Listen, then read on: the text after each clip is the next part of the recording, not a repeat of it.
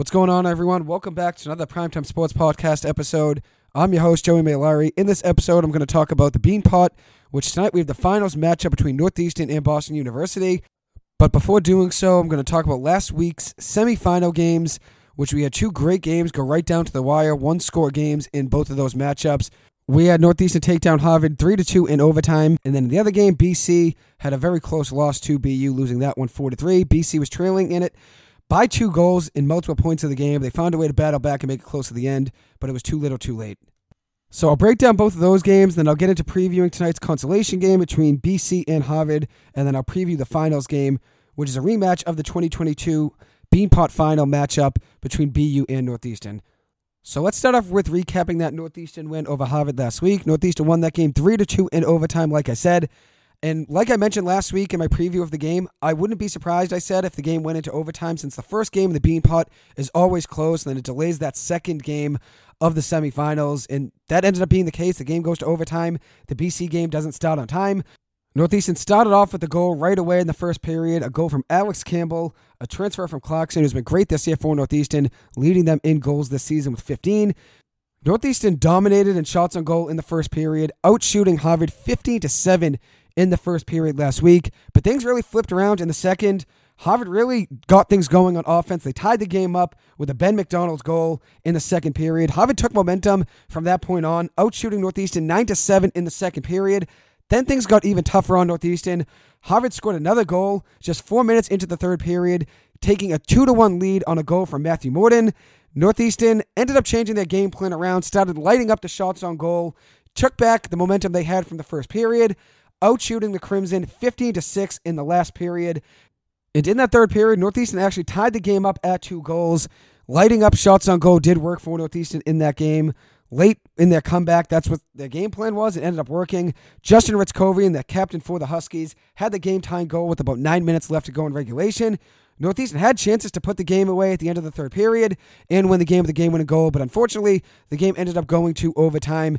But it definitely made for an interesting overtime period. And then obviously the second game was close as well. So a great Beanpot Monday last week.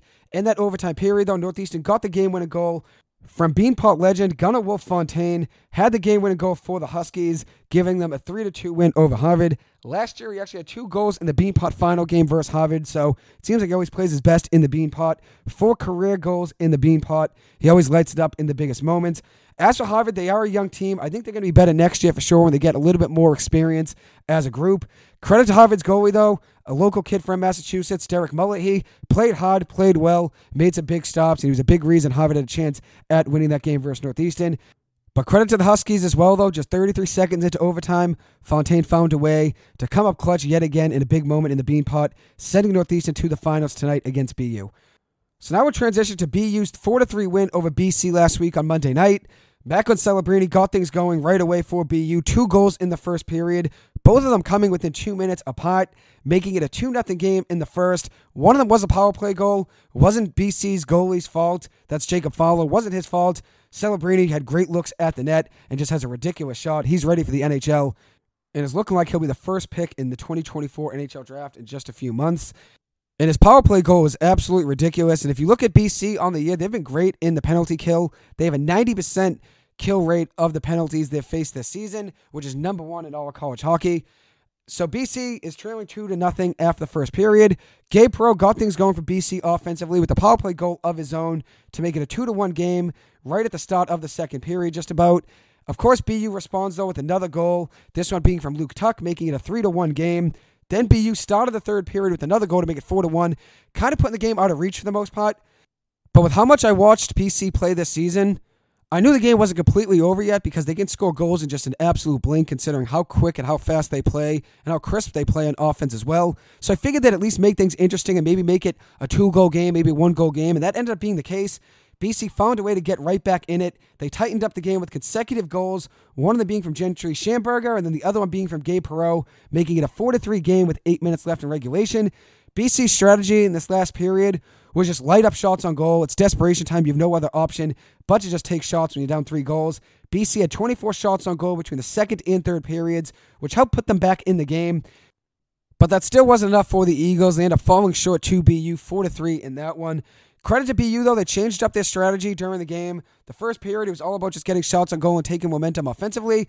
And then in the second and third periods, things changed up. They only had 11 shots on goal between the second and third periods combined.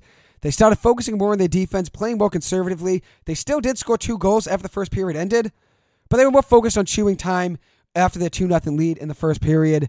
And they also blocked a ridiculous 30 shots from BC in that one. Something Northeastern will have to deal with tonight is BU's defense. Even though they are known for their offense and scoring goals, they do block a lot of shots.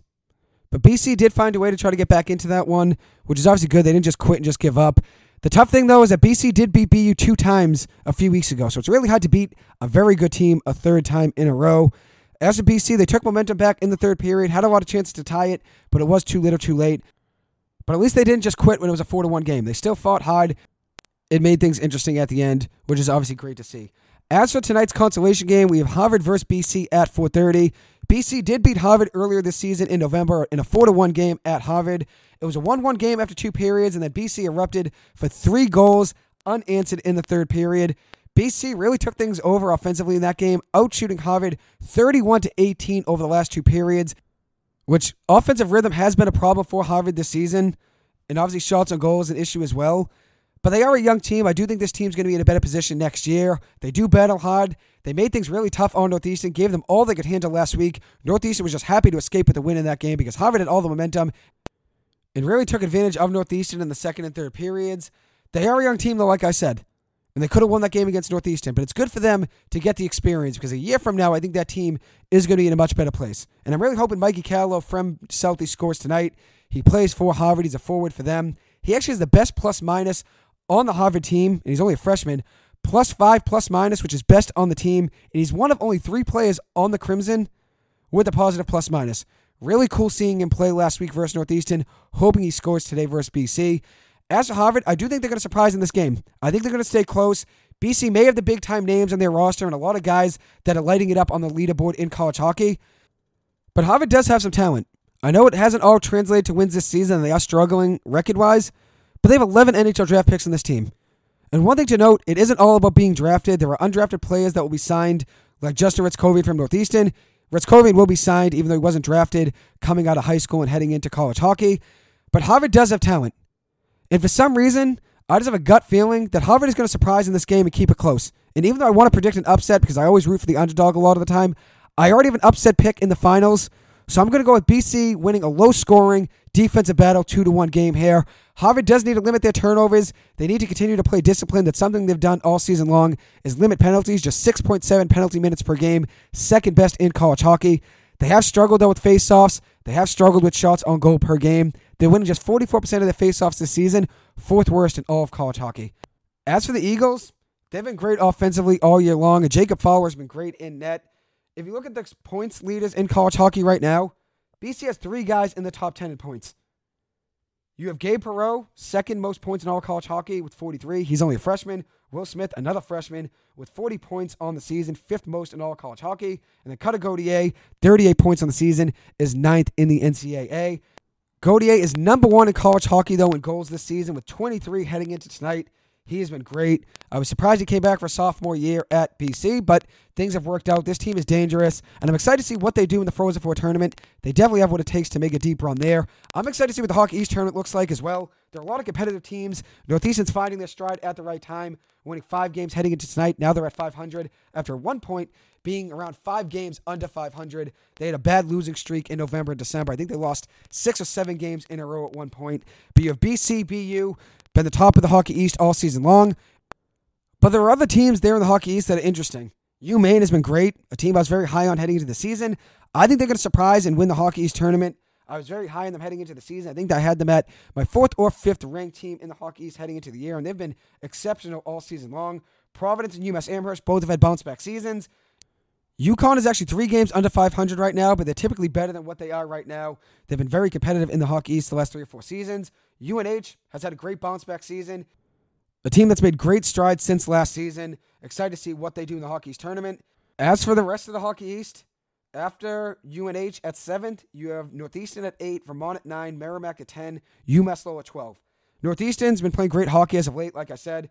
Really catching the stride at the right time. Vermont's made great strides from where they were the last couple seasons, playing a lot more competitively in the Hockey East. Right now, they're just a game under 500. And then Merrimack and UMass Lowell, two teams that are used to being at the top of the Hockey East, especially over the last five or six years, just about are really struggling this season. Merrimack, six games under 500.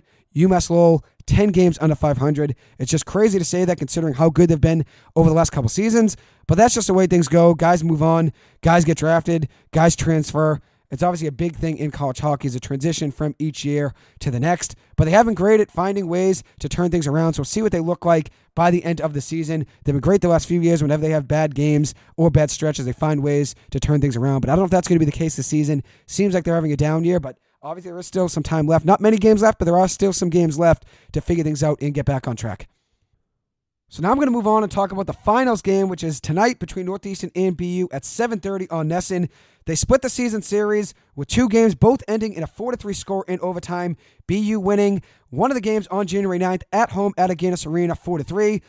Northeastern battled in that game. They were actually down two to nothing at one point. Battle back, tied it up two to two. They were down three to two at one point. Then they tied it to make it three to three in the third period.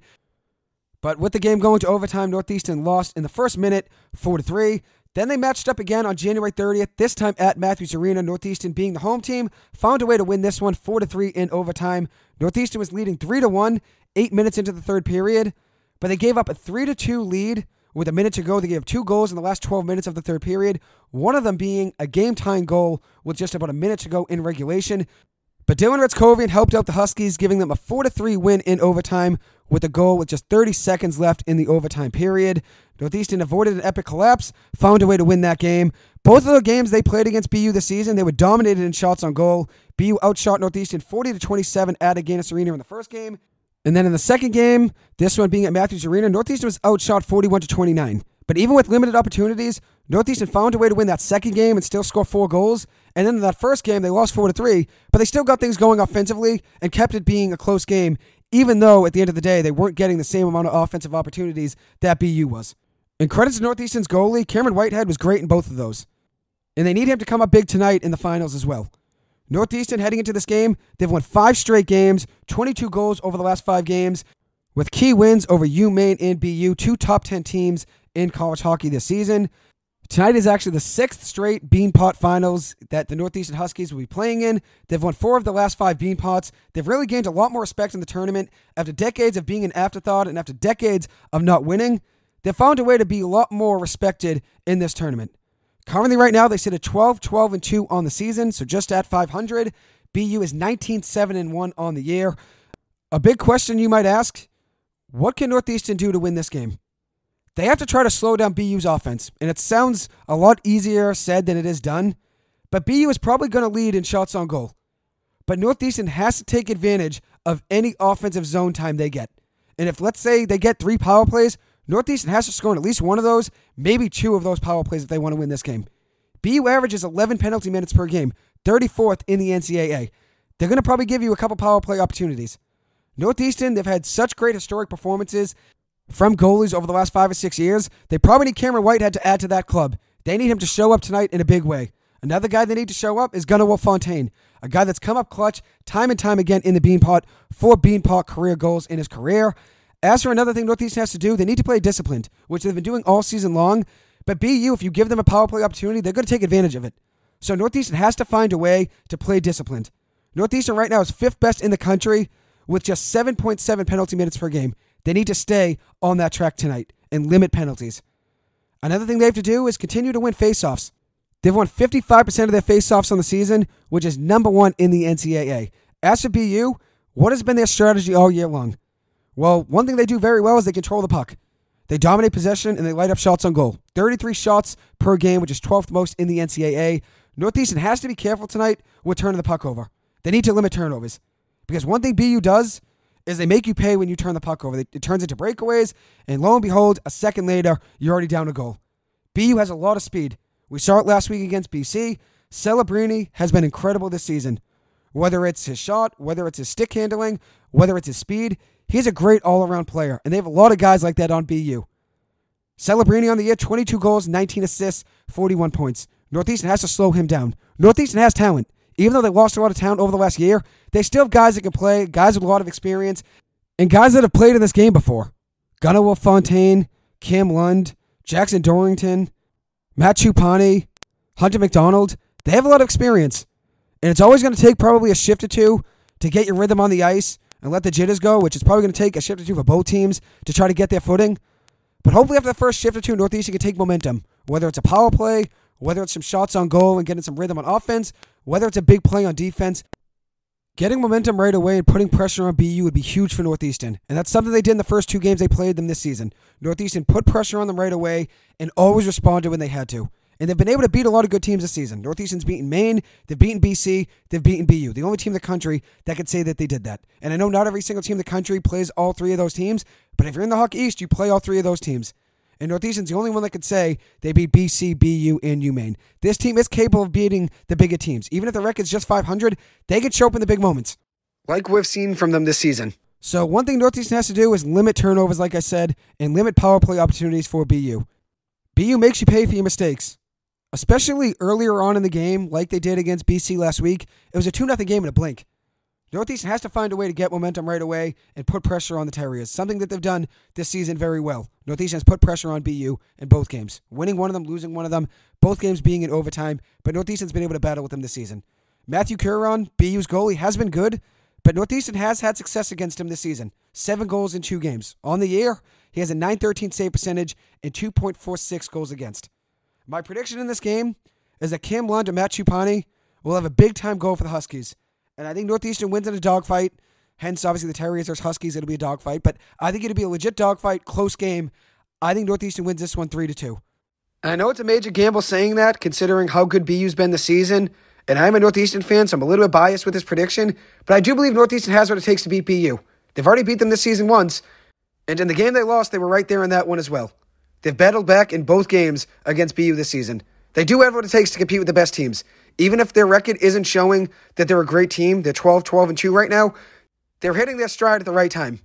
And I know I may be really wrong with this prediction, and I'm fine being wrong since I'm a big Northeastern fan. I'm going to roll with them being the Beanpot champions in 2024. That would give them their fifth Beanpot in the last six years if they were to win tonight. If BU wins tonight, that would be the 32nd Beanpot title, 12 more than any other team in the tournament. Anyways, that'll wrap up this episode. Thank you guys so much for taking the time to listen to this. As always, I appreciate it. I hope you guys have a good one, and I'll see you guys in the next episode. Thank you.